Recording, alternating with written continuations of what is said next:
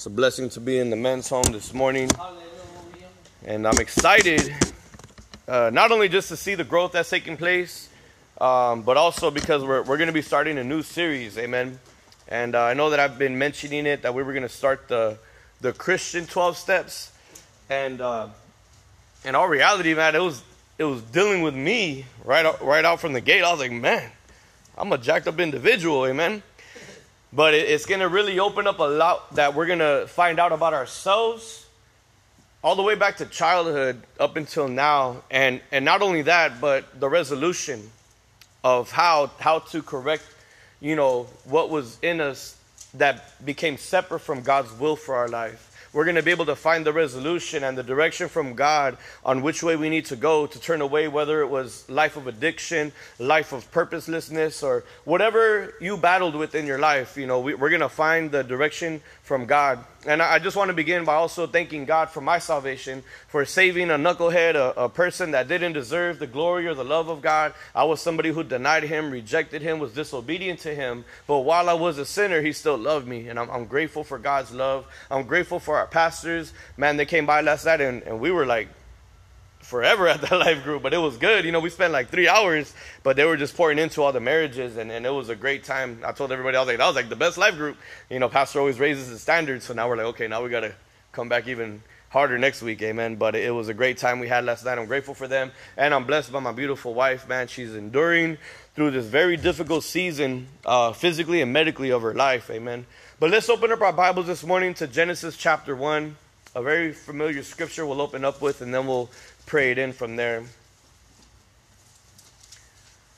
And if you want to title it, um, you could title it 12 Steps Introduction. 12 Steps Introduction. Genesis 1, verse 27, and the Word of God reads like this So God created human beings in His own image. In the image of God, He created them, male and female he created them. Let's pray. Father, we just come before you right now, Lord, and we thank you, my God. We thank you, Lord, not only for being our creator, but also for being our Savior and our Lord. And we ask this morning that as, as we begin this new series, that that our hearts would really be open. I pray, God, for walls that are up right now, that they would be broken. I pray for any barriers, God, that they would be demolished, any chains, any restraints, God, that, that they would be removed and released, my God. We're believing in a loosening of any strongholds that the enemy may have upon us, my God, as we embark this new journey with you, Lord. I pray, Holy Spirit, that you would give me the words and the guidance to be able to minister your word properly. Let me say nothing more, nothing less than you intend for me to say, God, that I would simply be your messenger, Lord. We pray that you would be given all the honor honor and glory. And in the mighty name of Jesus Christ, we all pray. Amen and amen. 12 steps, the introduction. Uh, most of us are familiar with AA, with the, you know, the 12 steps to recovery. Uh, but what we're going to be getting into for the next couple of weeks is the Christian 12 steps. It's been proven of the effectiveness of the 12 steps success. But what is unique about our 12 steps is the implementation of Christ and the Word of God. You know, it's, it's awesome. It's a good thing.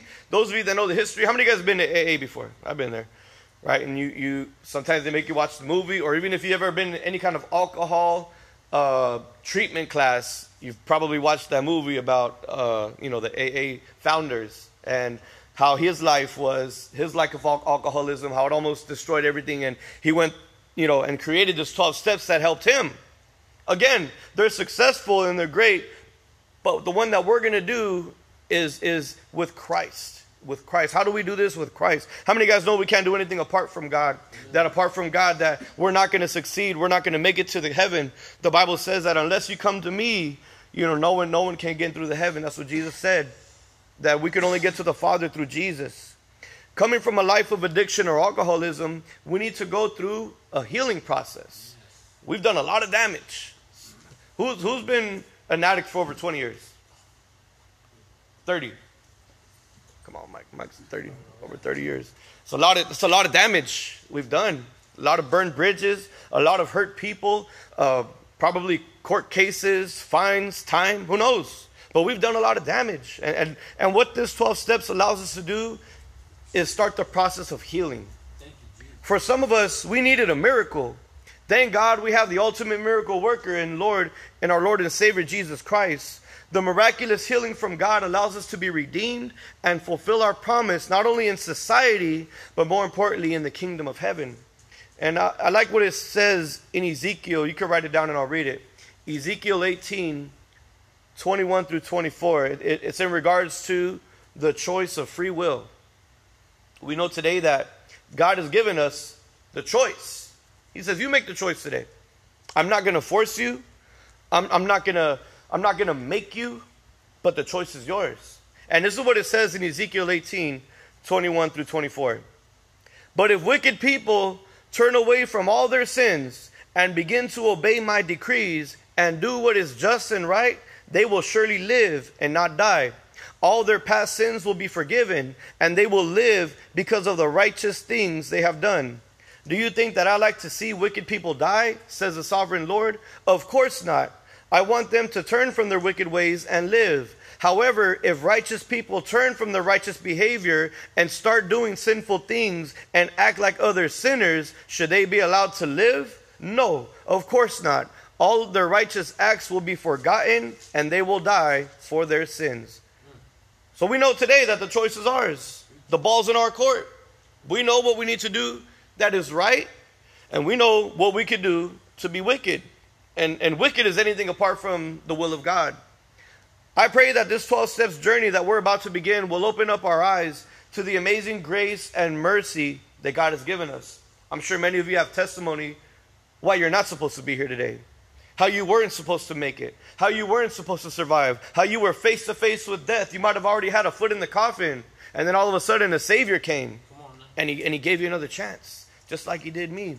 See, the Lord is able and willing to give us peace that surpasses all understanding and also to equip us to produce, to produce good fruit for His glory. Not for ourselves to brag about, not for ourselves to boast about, but that our life would bring glory and honor to Him. And the Lord is, is able to do that. No longer do we need to feel worthless. No longer do we need anxiety to rule over our minds, or neither do we need to listen to the lies that we will never amount to anything. How many guys have ever been told that? You're never going to amount to anything. You're good for nothing. You're a low life. You're the scum on the bottom of my shoe. We've been told some crazy stuff. I've been told some crazy stuff before that I could have easily allowed to, to influence the, the direction of my future and my destiny. But thank God that He gives us the confidence. Thank God that He gives us the perseverance and the endurance to withstand all the persecutions that we face. When the Lord fills us with the Holy Ghost and the fruits of the Spirit manifest within us, that's a good thing. Self control, joy, peace, kindness, gentleness, so much that the Spirit will give us that, that conquers all of those things that come against us. We transform and shift our perspectives. No longer do we live trying to prove men, but we live to honor the Lord. When that shift takes place, we begin to walk and talk as new creations, the Bible says. We are new creations. The only flaw with AA, better known as Alcoholics Anonymous, is that the word defines a people who are unidentified or unknown. That's the only flaw that I really see with it, besides, you know, Christ not being in the middle. But alcoholics, what? Anonymous. anonymous. What does that word mean, anonymous? Hidden. hidden. We're, not meant to be a hidden people today, amen. We're not meant to be a people that are anonymous servants for the Lord. We're meant to be people that are unashamed of God, of people that are radical for the Lord, of people that are passionate with fervor and zealousy to serve God. In Christ, we know our identity. We no longer live in shame, and we are unashamed of our faith. We testify, I used to be a drug addict, but Jesus set me free. We sing, I used to be a junkie, but Jesus set me free. We preach it, we teach it. We're unashamed of what God did in our lives. We're, we're unashamed of who we used to be, right? I mean, you know, I'm sure we never want to go back to that, but that's who we were. You, you can't erase the past. You, you can't rewind time and change who you were, but you can determine the future. You can determine the road ahead. We don't act like we never were, but we live like we no longer are. We'll learn to love God, to love others, and to love ourselves. How many had a hard time doing that? Yes. Loving yourself, looking at yourself in the mirror. Like, man, I hate, I hate that reflection. Yeah, I'll just get up and go, man. I might have a big old pizza stain on my face, but I, I don't even want to look at myself right now. Going to go. I believe with all my heart that through this series, the home is going to get stronger. We're going to go to another level. Breakthroughs are upon your horizon. We grew up through this stuff. drug addicted, alcoholism, gang violence, incarceration, homelessness, and purposelessness. Many different walks of life are, are before us here this morning. Most of us weren't raised in model homes as far as our parents. We weren't college degree obtaining students. We weren't law abiding citizens or much of a role model for that matter. We had issues. Come on, somebody. Some of us had mental problems. Some of us had behavior problems, relationship issues. We didn't know how to interact or communicate with others. Anxiety gripped us with worry or fear. AA was founded in 1935 and has since helped millions of people discover the way to a better life. Through, they, through their help, people discover a spiritual side and they are in no direct affliction with any specific faith. So, what is that saying? Like AA, they pretty much accept anybody. You can believe what you want, just become better, right? With ourselves, we know that God is our higher power. It is the Lord Jesus Christ, the living God, that is currently seated at the throne of the Father in heaven. Where we benefit from this is that we get God's wisdom, His holy word, the Bible, coupled with the effectiveness of the 12 steps recovery. We're a unique people in the kingdom of God. We have a certain place in the kingdom of God, men. We didn't grow up like others did. Most, I don't know if anybody was raised in the church, if they're do we have any pastors' children here this morning? But most of us grew up a screw up, and God turned it around. He made us better. They will help us. This will help us understand ourselves better and grasp the love that God offers the world. This help brings God's love to the areas of our lives that have been damaged. In Jeremiah 29, a lot of you are familiar with this. I'll read 11 through 13. For I know the plans I have for you, says the Lord. They are plans for good and not for disaster, to give you a future and a hope. In those days, when you pray, I will listen. If you look for me wholeheartedly, you will find me. Comforting, man. It's, it's confidence building to know that God is with us. His plans are not to harm us. He wants to give us purpose. He wants to give us destiny, and He's always listening. Doesn't that feel good to know that someone's always listening? There were times in our life when we didn't think anybody wanted to hear what we had to say, much less care what we had to say. As we apply these steps with the disciplines of Bible reading, prayer, fasting, and outreaching, we become stronger physically, mentally, emotionally, and spiritually. I'm going to give you guys a couple points this morning. Number one, actually, this is kind of like homework. Number one, and this is for yourself. I'll check. I'll check individually with you guys later. What I want you to do first is describe your prayer style, and you don't have to do it right now. You know, do this later. But point number one, I want you guys to describe your prayer style. Take your time on this one, you do it later. Describe your prayer style. We know the serenity prayer, right? Most of us. God, grant me the serenity to accept the things I cannot change, the courage to, things, to change the things that I can, and the wisdom to know the difference. The definition of serenity is the state of being calm, peaceful, and untroubled. But God is our source of power. In the home, you will learn how to come before the throne, throne room of heaven in boldness to receive strength that He provides that we need on a daily basis. So, what is your prayer? Describe your prayer style. Secondly, describe your current spiritual life. Describe your current spiritual life. Those are the only two. I just want you guys to work on those later today. Um, we'll, we'll maybe go. We'll start going over them by Monday. I'll pull you guys individually, and we'll just kind of go over how, how you guys are doing in your prayer life, and how you guys are doing in your spiritual life. We need to remember that a lot of the flaws that we have were developed from different trials that have transpired in our lives. Excuse me. Now, this evening or this morning, we're going to cover three areas that I want us to keep in mind as we begin this journey of healing and peace. So this is the real point number one. Those two were just the uh, assignments. But point number one this morning is the road to recovery. The road to recovery. This road will cause our trust to become stronger in God because He will be the only way that we will go forward on this road to recovery. He's going to take us to work as, as we become positive workers with good work ethics. It keeps us in the struggle where normally we'd fall down, and it leads us to a new level in our lives that even on our best day before addictions, we'd ever had experienced. The blessing of the victory home is a support group that we establish within ourselves. In, in these other programs that are court ordered or, you know, available, they have what? Sponsors. Brother, you, you got 11 sponsors right here before you. Amen. You got directors that love you. You got pastors that, that believe in you. You got a strong support team being in the home as we go through this, this journey. In James 5:16 the Bible says, "Confess your sins to each other and pray for each other so that you may be healed. The earnest prayer of a righteous person has great power and produces wonderful results." I don't know if anybody came into the home not expecting wonderful results. If you didn't, then begin to think of some wonderful results that may come to you as, as you go through this process in the home because when you don't expect results that are good for your life, then you're sure to hit the other ones, which is nothing. If you, if you come in expecting nothing, you're guaranteed to hit that every time. You could come in and, and expect the most. And as long as you get something, that's better than nothing, right? So expect. Expect results through the home. Galatians 5:13 says, "For you have been called to live in freedom, my brothers and sisters, but don't use your freedom to satisfy your sinful nature. Instead, use your freedom to serve one another in love." And and that's the unfortunate thing that happens around month 3 in the home. You realize, man, I've been sober. I'm good now. Man, you know what? I'm, I'm ready to go back into the world and and just have a couple drinks every now and then, get myself a little medical marijuana card, and, and call it a life. I'm good. No, you got to be careful. The Bible says very specifically, you have been called to live in freedom, but don't use your freedom to satisfy your sinful nature.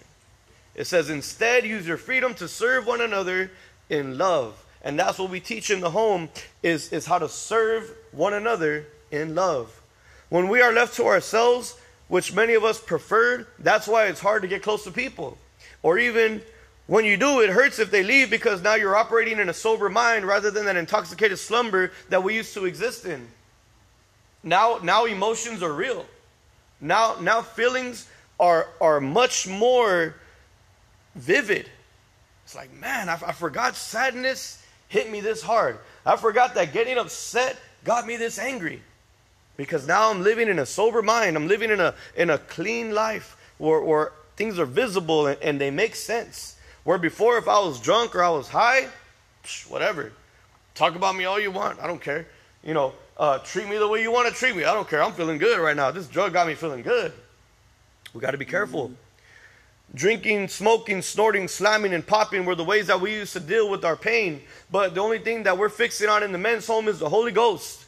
You, you, gotta you gotta get a double dose sometimes, man. Ask, ask the Lord for a, a double portion, an overflow. God, let my cup overflow this morning, Lord. I need an extra portion of you this morning, my God. I'm gonna be working with this brother today. God, I need you today, Lord Jesus. Hello. Come on, guys. Prayer, prayer, believing.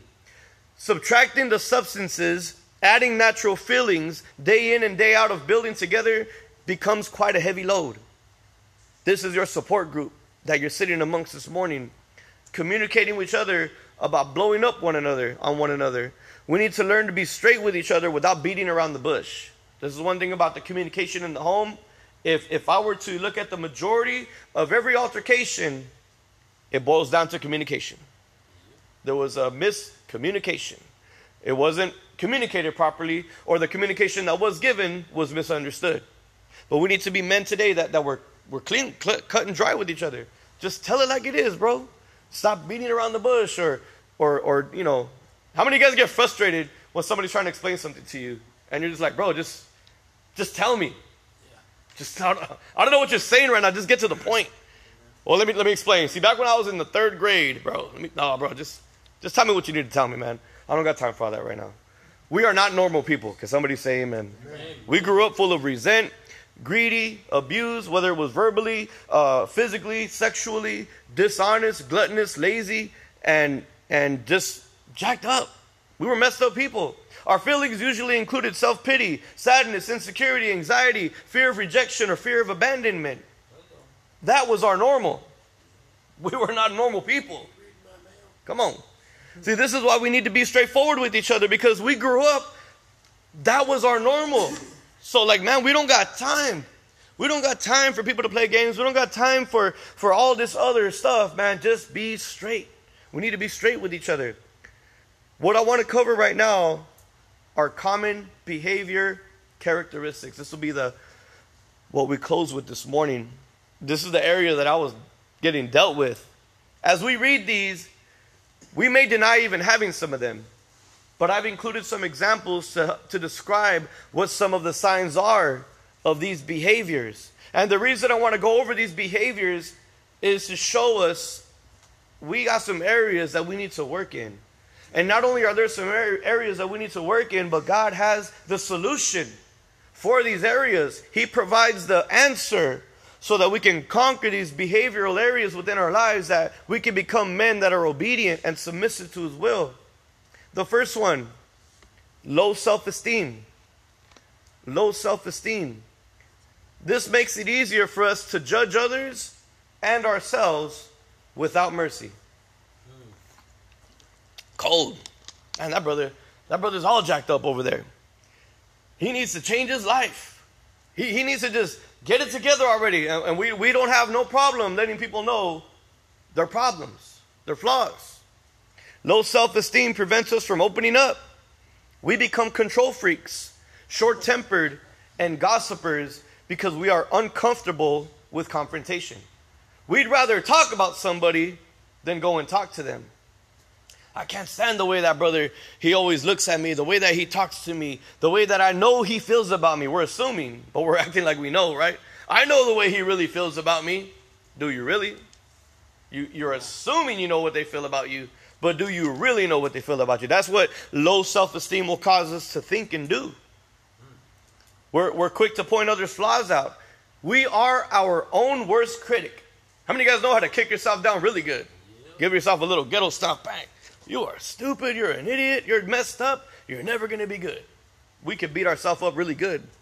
We don't feel self belonging, and we do the most to be noticed. Like we don't feel that belonging ourselves, but we're doing the most on the outside so that people will notice us. And we complain about others who make us feel low. Right? Again, because we avoid confrontation. When we have a low self esteem, we complain about other people that make us feel low rather than confronting them and dealing with those situations. Another behavioral characteristic that we have lived is being antisocial. The definition of antisocial is not sociable, not wanting the company of others. We don't like to stand out or be noticed if you're an antisocial person. The feeling of uncomfort when it comes to certain conversations, but especially when they are specifically about us, right? It's hard to be expressive, especially when it comes to leadership. Like, it's okay if, if people want to talk to each other as long as we're in the home, but man, when the leader has to talk to me, oh man, I don't got time for this. I, already know he's going to kick me down. I already know he's going to he's going to tell me to change in certain areas. People with antisocial characteristics prefer isolation rather than gathering or, or being in the community, which, again, the support group, us, the home, are the community. That's why you got to be careful not to be that one brother that's away as everybody else is eating dinner together. That when everybody's walking to the job site, you're that one that's, that's you know, the lone ranger. Antisocial is the characteristic that is the result of that. And the Lord teaches us to what? He says that you need to reach all people and preach my word, baptizing all nations in the name of the Father, in the name of the Son, in the name of the Holy Spirit. How are we going to be that person if we're antisocial? I tell you about God, but I just don't know how to talk to people. You got to learn that in the home. You got to let go of that isolation. Another behavioral characteristic is approval seekers. Approval seekers. We search for the approval or acceptance from others. We worry that others what others may say about us and often assume people are talking about us. When you walk up to a group and they're all talking, but as soon as you get there, what happens? It's quiet. What were you guys saying about me? Were you guys talking about me? How come you guys all stop talking? And then what happens? We start to get in this, this little funk. Like, bro, it wasn't even about you. It had nothing to do with you. But that's what happens when you are an approval seeker. If we live a life where we're seeking the approval of men, we're never going to be satisfied. It's never going to be fulfilling. Another behavioral characteristic is sensitivity. Sensitive. Nobody wants to admit that they're sensitive. The word itself is horrible, right? Sensitive. I ain't sensitive, bro. Start crying.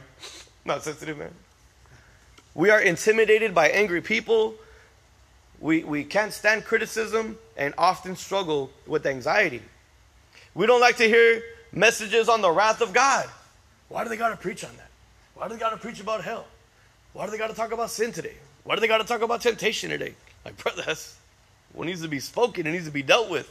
We usually say the things that we know people want to hear. When we're a person with sensitivity, we just say the things that we know people want to hear because we don't like to again be straight. Just just tell the truth. Just just speak what's really on your heart. Speak what's really on your mind. No, instead, what do we say? How you doing, bro? You could be going through hell. I'm good. I'm okay right now. Right. Hey, I heard the way that so and so was talking to you, man. Are you okay? No, no, no. We're, we're good. Yeah, everything's cool. Everything's fine. We're saying what people want to hear rather than opening up and, and allowing somebody to be able to counsel or guide in a situation. Here's another one being addicted to the wrong people. Being addicted to the wrong people. We become drawn to others who don't show interest in our real problems, while we are turned off by the ones that truly care and are beneficial to us. Amen. We're drawn to people that they really don't have too much concern for our true well being. But the ones that really do want to ask those tough questions and the ones that really do have a heart for us, we, we push those ones away. We live, we give into temptation easier when we are addicted to the wrong people. We cling to people who don't care about us. We even let others dictate our responsibilities.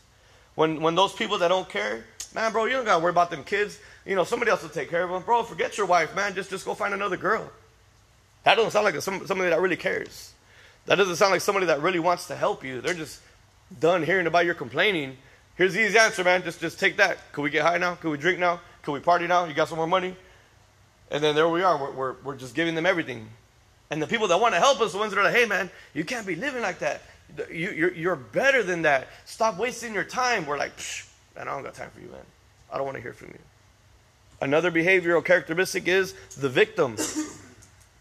We feel victim to circumstance and surround ourselves with others who also are victims.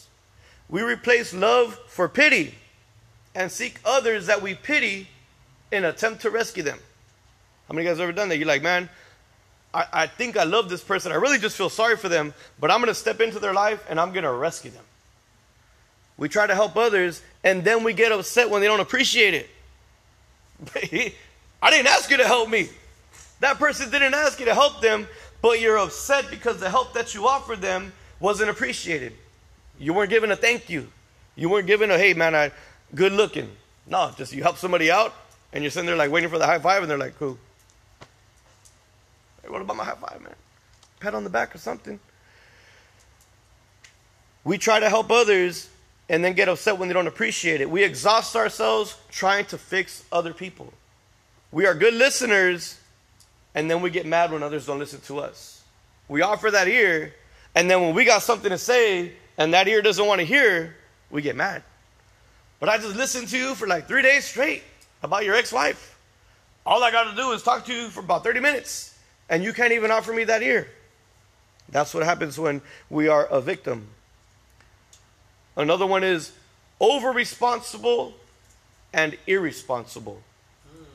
Over responsible and irresponsible. This was pretty easy. We either do too much or we don't do enough. When you're over responsible, you're doing too much. You do way too much. Like, okay, this is just above and beyond, man. Relax, slow it down a little bit. And irresponsible, we're not, we're not even, we're not even trying. Just whatever. Doesn't matter. Guilty of self-defense. Guilty of self-defense. When you have this behavioral characteristic, we feel wrong after standing up for ourselves. We stand up for ourselves, and then later on, we're like, man, maybe I shouldn't have said that. Or I feel wrong for defending myself the way that I did.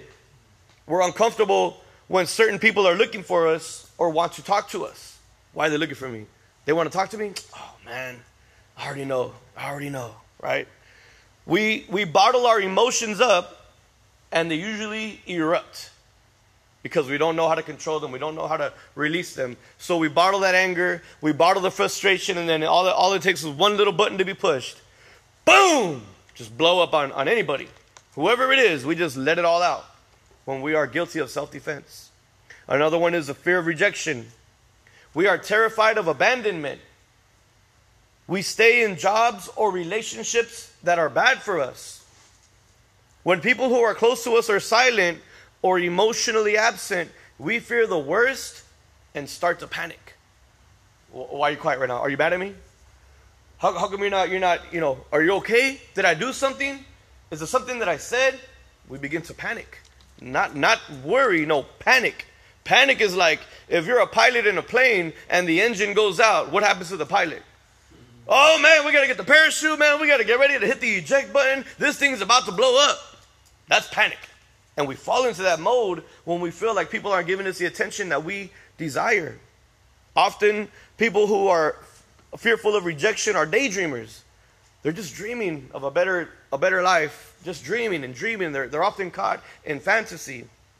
When leaders don't recognize our work, we feel that they are displeased with us or ready to cut us off. Like, man, I, I just cleaned the bathroom with all my heart, and Brother Stephen didn't even care.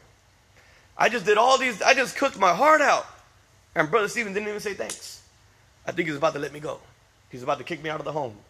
We begin to think crazy because we don't have that, that acceptance, the, the fear of rejection. Another one is denial. We'll just have a few more, guys. Stick with me. Denial. We want people to leave us alone. Usually, we were raised in a dysfunctional family if we have the characteristic of denial, the feeling of hopelessness or helplessness. We put a lot of effort in not revealing our true selves and manage how others think about us. I used to be really good at that. I'll, let people see a certain side of me, and, and, and when I seen that they started to feel differently, I would do things to make them change the way that they felt about me or change the way they thought about me. We put a lot of effort into that. Another one is difficult difficulty in intimacy. Difficulty in intimacy. We have an insecurity and a lack of trust in others. We make fun of ourselves. We, we belittle our appearance, maybe the way we talk, or maybe the way we walk. You know, it, it's easy for us to clown on ourselves. When people who are close to us feel angry, we become threatened, regardless if it has to do with us or not. We just feel threatened when people that are close to us become angry. That's a sense of, of uh, difficulty in intimacy. I'm sorry, difficulty in intimacy. It's difficult for us to finish projects all the way through. We do things at the last minute. We have a, a plate full of things we are excited about, but never do them. Wait, that was another that was another characteristic. I forgot to put it up. I think that was uh, the behavior of, of uh, finishing projects through. Sorry. We do things at the last minute. Procrastinators, basically. Procrastination. I used to battle with procrastination badly. We have a plate full of things that we're excited to do. Man, I can't wait to take my kids here. I can't wait to take my wife on this date. I can't wait to do this activity with the men. But they're also sitting there. No action has been taken to complete them. That's the next one, procrastination? Yes. Okay, the next one now is control. We overreact to change that takes control from us. Wait, wait, wait, wait, wait. Why, why are they changing it? What, what are we doing now? Oh, no, we can't do that. No, we need to go back to the old way.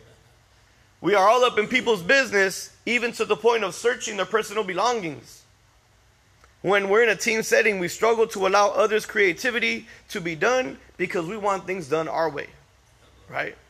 We are high strung and usually can't sleep when control is your behavioral characteristic because you need to be in control. You need to have control. Another one is we act before we think. This is the last one. We act before we think. We often settle for less because we don't want to spend time in deciding. You're given options. Hey, uh, here's some options for you. Just give me that one. Well, don't you want to hear what the other ones are about? No, just give me that one. But there's some really good options. Just give me that one. Okay. And then what happens? We usually make mistakes. We make more mistakes than anything. We say or do things that we end up regretting later. We don't spend much time in planning, but again, we make many mistakes. We make commitments that we later regret, and then we ask somebody else to cancel them for us. Hey man, I told so and so that I was going to clean their whole backyard, but I really didn't want to do it. Can you go tell them that I'm not going to be able to do that? Like, brother, you're the one that made the commitment. You go tell them. You go cancel that. commitment. But these are just the different behavioral characteristics in this introduction. Again, like I said, we're going to find the resolution to a lot of these. You know, as I was studying and preparing this series, and, and this is just the introduction today, I was like, man, I deal with so much. I have so many flaws. And what I want to do right now is open it up for discussion. Would anybody like to share which of these characteristics that they may have? Anybody that's willing to share? Um, act before I think. Mm. You know, um, I do that. I, I, I think I see a situation that I can take advantage of, and I'm like, that one could best suit. It'll be the quickest way. It's got to be God. It's gonna be awesome. You know what I'm saying? It's a shortcut. You know, and I don't even want to hear the rest of them because I Mhm. already got this one mapped Yep. out in my mind, Mhm. and then it never plays out. Yep. Never. I've been bumping my head to the same, you know, over the same cycle for like Mhm. the last few years, and so I, I, I that one definitely um, I can understand that one pretty well. What What was your reaction as, as you were listening to the, the descriptions of that one? Oh well, it, it it's it's uh Was it relatable? Like, yep. it's relatable and you know it's it's it was a little funny to me because I was like, man, I love it when God gives me the description of what I'm going through. It's like, okay, well now you just put it all out there for Yep. me, and it's like, uh, okay, you can't deny that that that's Yep. that's me. So now I can begin to put things into a better perspective. It's Yes. like it's not even really all that crazy. It's Right. just being a little more patient, Exactly. and calm, and you know, and, and uh, making making a decision. 'Cause I don't make a decision. I Mhm. just jump on. Mhm. There's like there's no deciding. It's just I think, you know, I, I want it's it, it, it's kind of a, a street mentality kind Yep. of thing. You know what I'm saying? You see the first good thing and Mhm. it's like just give it to me. I want that. Yep. Yeah. You don't even end up working it. That's good, and I, I definitely relate to that one as well. And I know that uh, I don't know what it was. I, I I don't know if I just didn't want to spend the time Yeah. to review the other options, or or if it was some kind of a fear of maybe I don't want to know the other options so that if this one fails, I won't I won't miss out on what I what I could have had, Right. you know. But that's that's definitely a good one. Anybody else? I think I struggle a lot with the guilty of self-defense. Mhm. Like, I'll be honest, like when people are like, "Oh, brother, C wants to talk to you," I think I'm in trouble. Just dread Yeah, dread falls upon you. you know, and like I think a lot of that has to do with my childhood hmm because like when I was a little boy, my brother was in special ed, and my brother would get picked on a lot, so I would always get in fights from my brother, and I didn't have my dad, you know. hmm and my dad would only come around like once every three months. Mhm. So I remember as a kid, I didn't have my father, and I would cry all the time not having my dad. You know, my mom Mhm. had to take on the responsibility of being a disciplinarian. Yeah. I was always in trouble. I would get expelled from this school, expelled from that school. Me and my brother together, and like I think a lot of that stems from that. Like I Mhm. was always getting getting the bad end of Yeah. everything. You know, and it wasn't until like I actually like sprouted in my height hmm that like people stopped coming against me. But when I was a kid, I had a lot of a lot of aggression, a lot of anger, a lot of anger that I bottled up inside. Yeah. I, could, I had no no one to talk to about not being able to see my, my dad. Mhm. You know, and I couldn't blame him. You know, like I just I just grew up not having my dad. You know, and I, that that that that hurts a lot. You know, like I want acceptance from the Yeah. individuals that I see as like a father figure. You know, like it hurts a lot. You know, but Mhm. I'm I'm gonna try to work on that. Because every time you do come at me, it's always for something positive. Mhm. But I struggle with that a lot. And, and again, like I said, when I was reading these, a lot of you were coming to mind, and that definitely did did click with you. So the reason I said that it was dealing with me is because, like, as I was trying to prepare this, God was like, "You're you're not working with this with this sheep the way that I've intended you to work with him, or you're not you're not loving him the way that I've taught you to love him. You're not feeding him the way that you're supposed to be feeding him." So, like, as I was studying and preparing, this is taking me almost like two weeks. I was like, man, I had to do a lot of prayer and, and, and just recollecting on my my position that God has given me the privilege to steward. But again, like you know, like you said, and and and it's I, I recognize that I'm like, man, every time I either want to give you some good news or, or just some encouragement, and I and I can sense it, and that's from you know more than just yourself. And, and I want you guys to know too, while while we're you know sharing, we're shaming the devil. Yeah. Because if you look at these characteristics, these are the lies and the deceptions that he's tried to implement within our minds that prevent us from unifying and, and going forward in life, advancing the kingdom of God. So as we're shaming the devil, I don't want you guys to feel embarrassed or like, oh, now they're going to have something to talk about me. Again, this is the support group. We're, we are the unit. Amen. For me, what you were saying, low self-esteem, is completely opposite. As you know, I had the choice to continue my career in Chicago. Mhm. My family, everybody in my family, we were raised to be the best, be the smartest, Mhm. work hard, make everybody else around you look like a fool. Mhm. Be the best. Yep. For me, had I taken that job, and believe me, I really wanted to, but I knew that my I, my self-esteem, I'm having, I came back to be humbled, Mhm. like Nebuchadnezzar was humbled, Yes. be, eating grass. hmm So the opposite side of the coin. Yeah. Had I gone and done that, I know that would have been the final wedge between me and God, and I'm not not willing to give up Yep. God. So completely opposite, but still the same the same fact. We're all in the same building. Yes. So the opposite sides of the coins that are negative, the quote unquote positives are just as destructive Exactly. as the negatives. Yep. Exactly. And that's a humbling story about Nebuchadnezzar. Seven years, I think it was, right? Yes. Crawled on the floor like a beast. He had wild nails and hair. And the people he once ruled knew that he was out there in the wilderness living and eating life like an animal. Meekness is the power that God has given us, but we control it. Without meekness and humbleness, God can give us the blessings. He'll give us the power, but what do we do? We abuse it. Or he puts it before God. We, we can allow that God, that job to become our God. Well, I've already got everything I need. I'm, I'm all set. I'm, I'm good. You know, I'm good from God. But God's like, no, you need to remember the, the one that gave you the blessing, the one that made that opportunity for you. But good. Okay. Who else? I'm gonna say all of them, but Come on. Uh, all of the above? the only one that really sticks out to me is finishing up uh, assignments Yes. that you give me Mhm. because of my disability. Mm. Uh, I don't know if you guys notice when I'm talking to you guys, my words come out faster than what I'm thinking, and I don't finish my sentence to you guys.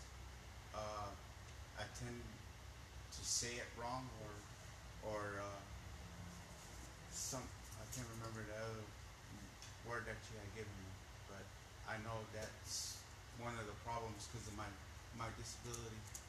But I think it's greater than your disability, though. That's an excuse, but I think it's deeper than that. It's your heart. How many? How many? This is your third time with me, right? Yes, sir. Remember what I was sharing with you the other day. Each time you left, it was before God's will. It was before God spoke to you. Okay. So, yes, it's true. You, you like a lot of us, we I have I have a problem with finishing things that I've started. But your your your real reason, not not your disability, it's because you're impatient with God, which many of us are. I'm impatient with God. I think we've all been impatient with God. So, yes, the the description and the behavior is correct, but I think you need to look deeper at the resolution. It's not your disability; it's something that the Lord needs to fix in here. Oh. Because God can fix your disability. He's the healer of all healers, the ultimate physician. He can heal that. But this needs to be dealt with. Because you're always going to have that impatient, you know, motive to just leave before he speaks. So, yes, but look at the deeper root of it. Anybody else? sensitivity, Okay. um, all of them, but sensitivity right now, I can't stand people's criticisms because I beat myself up, and so I just feel like it's the straw that breaks the camel's back when Mhm. people um, tease me or mock me because I complain a lot, because I'm in a lot of pain, because I know that I've turned my life to crap, and um, I feel like a piece of crap. Mhm. I feel like a degenerate, and a wasted life. And I just think my dad, he's just doesn't even want to talk to me because his son's a loser. And I've had every opportunity to, to succeed, and I throw it all the wayside for drugs, bad relationship. Now, let me ask you how long were you in the home the last time? Or, or what, what's the longest time you've ever done in the home?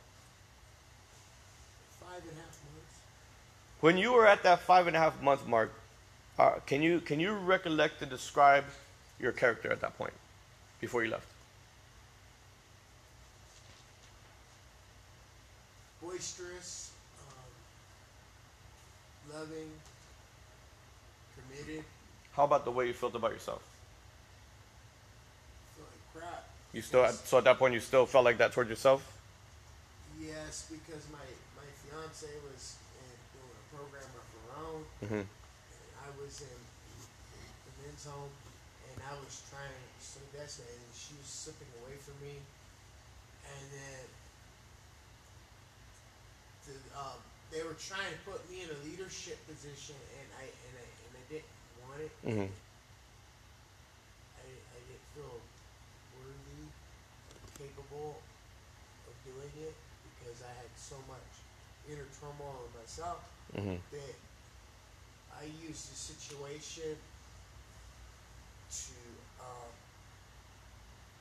to ignite me leaving, Mm-hmm. and I left, and um, and I, so I was able to blame the home, Mm-hmm. and I've had that guilt ever since. And then three days after I left the home, I was in the hospital, paralyzed on my left side. I spent two months in the hospital, and then everybody abandoned me, and I lived under a bridge for a year and a half before I got this Section 8 apartment, Mhm. and it's just basically turned into a trap house Yeah. for two years and eight months. Mhm. So my best friend from high school came and got me and brought me here, and Mhm. I spent 90 days there, and I just couldn't stand it.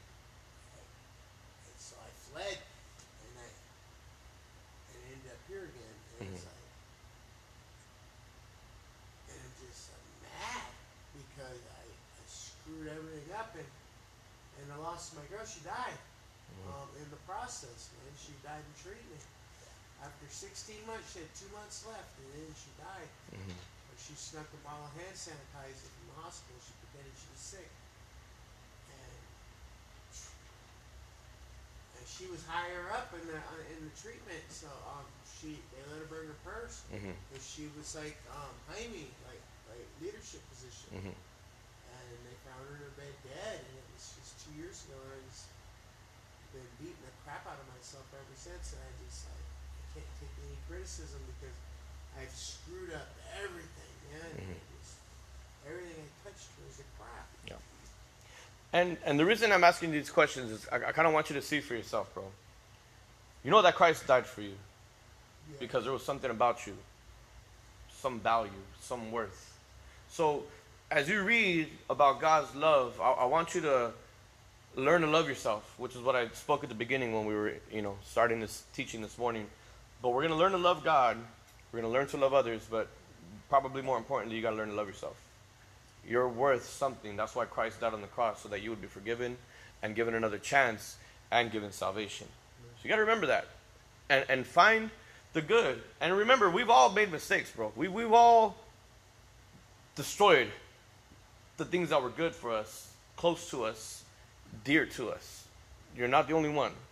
Uh, not, not to, you know, demean anything about you, but I'm just saying there, there's a lot of us, we all relate in some way, shape, or form. Maybe not exactly the way you your testimony is, but bro, you understand that you're around other men that we've all destroyed our lives. We've all crapped it away, but God's doing something now in this season. And I don't know how it was for you at the other home, but I know, bro, that this season, man, that, that you really got to not only love God, but love what He loves about you. See yourself from His eyes. What is it that you see in me, God?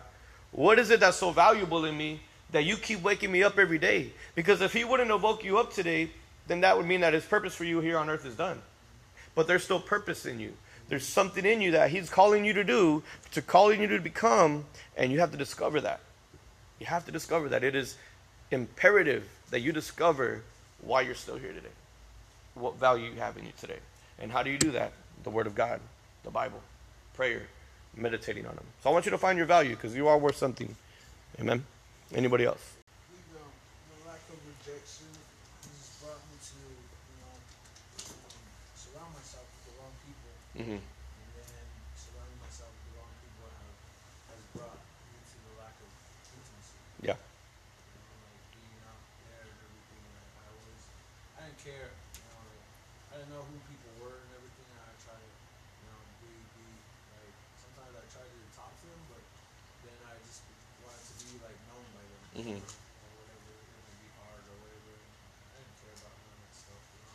Mm-hmm. And in the end, it, it made me, it made my heart like hard. You know, I, I didn't care about what people thought or about me, or you know, it was like if you want to see what it's about, then say something, Yeah. do something. You know, and it brought me to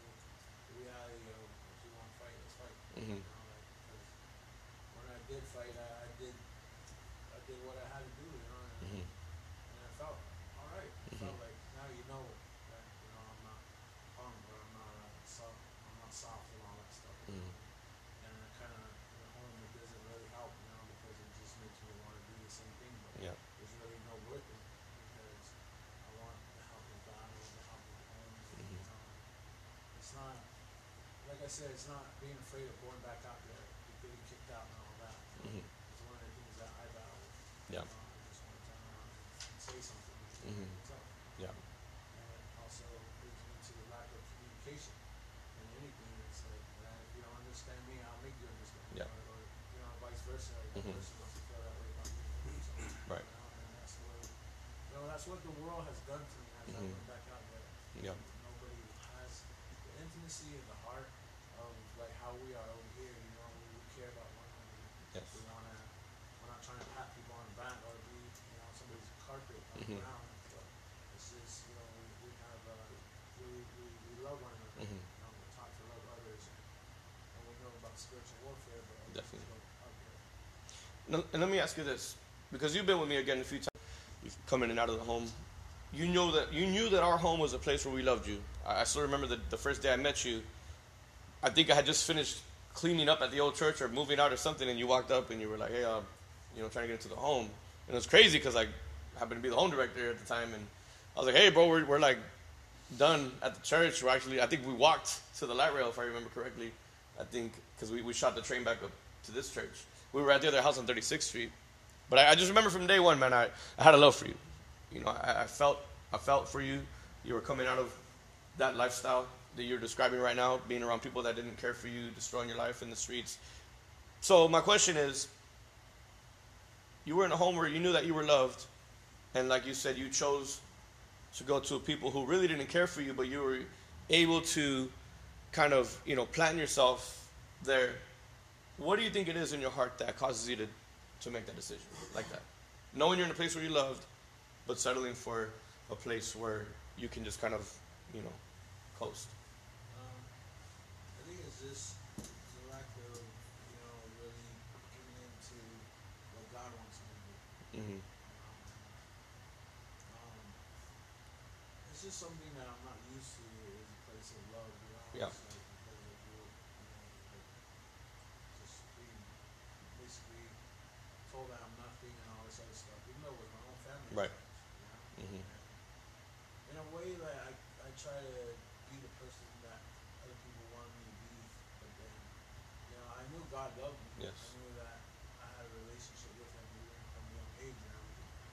But um, I was rebellious toward Him, you Mhm. know, and I was kind of rebellious toward, you know, it was like confusion because people say love you, then the next day, you know, you're something to you Mm-hmm. or you know, the people in school and stuff, you know, it was, it was hard. Like, I found a relationship with a girl, it, it that was the only the, the place of comfort. Yeah. You know, I wanted to be that person. Who, I was like a soft-hearted person. Mhm. You know, I, I came from being, being hurt and everything, and I knew that I wouldn't want to treat other people like that. Right. So for the longest time, I would try to help people any way that I could, you know, and whether it was even getting them, you know, whatever drugs or, or alcohol, you know, Mm-hmm. it was like I bring it and be like, um, the person feels comforted because they're going through whatever they're going through. Yeah. And you know that's the that that was like intimacy to me, like Mhm. because I, I wanted to help somebody else and, and you know care less about what I'm going Right. through. You know, Yeah. you know, replace replace that what I was going through with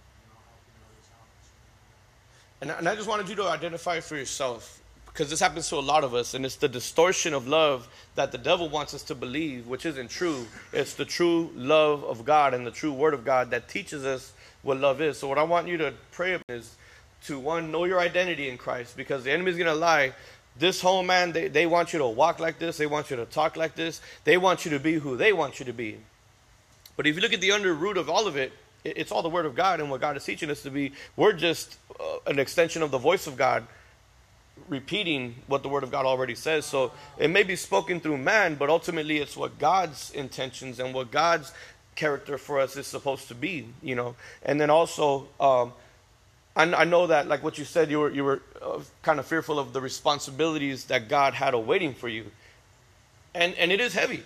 I'll, I'll be honest today. Again, I, I testify frequently, but if when I first came to God, if I would have been told what I'm doing today would be my future, when I first came to God, I would have ran the other way. I would have went running like, oh no, man. You telling me I'm going to live the rest of my life in a men's home, have my family there, and that's going to be the rest of my life? Nope, I'm okay, God. You could keep- that offer to yourself.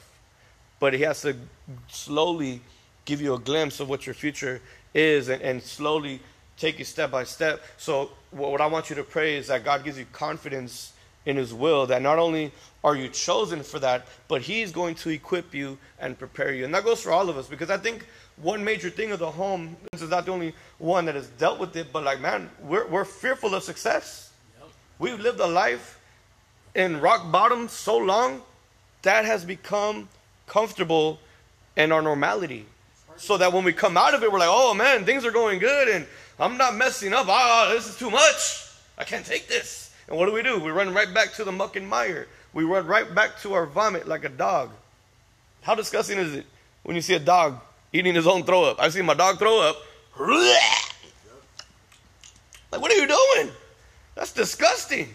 But God says that's what we do when we've tasted the glory of God, yet we go back to our old life. Let's all stand this morning. So, this is the introduction, guys. And I want us to be excited. I believe we're going to knock down many walls. We're going to see many chains of bondage released over our lives in this journey. The next teaching will be the first step. I'm excited. The first step is this we admit that we are powerless over the effects of our separation from God, that our lives have become unmanageable. Amen. So, doesn't that already sound good? God says, I'm going to help you manage your life. Because we were so used to not being able to manage it, not having control over our decision making. And this is what it says in Romans 7:18 and I'll close with this. Romans 7:18. And I know that nothing good lives in me, that is in my sinful nature. I want to do what is right, but I can't. The apostle Paul is speaking like, "Man, I want to do what is right, but I can't. And what I don't want to do, I do." Hello, story of our lives. Amen. But I know God's going to move. He's going to show us and teach us and give us the strength that we need. Amen. Let's close out in a word of prayer this morning. Father in heaven, we just come before you right now, Lord, and we thank you, God. We come as men of gratitude right now, Lord. And I pray, God, that as, as we prepare ourselves for this 12 step journey through you, God, that you would be the center, Lord, that we would grow closer to your heart, God, and that you would teach us to love ourselves and understand the value that you see in us, my God. I pray that you would touch each and every one of my brothers. We thank you. We give you all the honor, all the glory and praise. And in the precious name of Jesus Christ, we all pray. Amen and amen. Let's give him some praise this morning. Amen.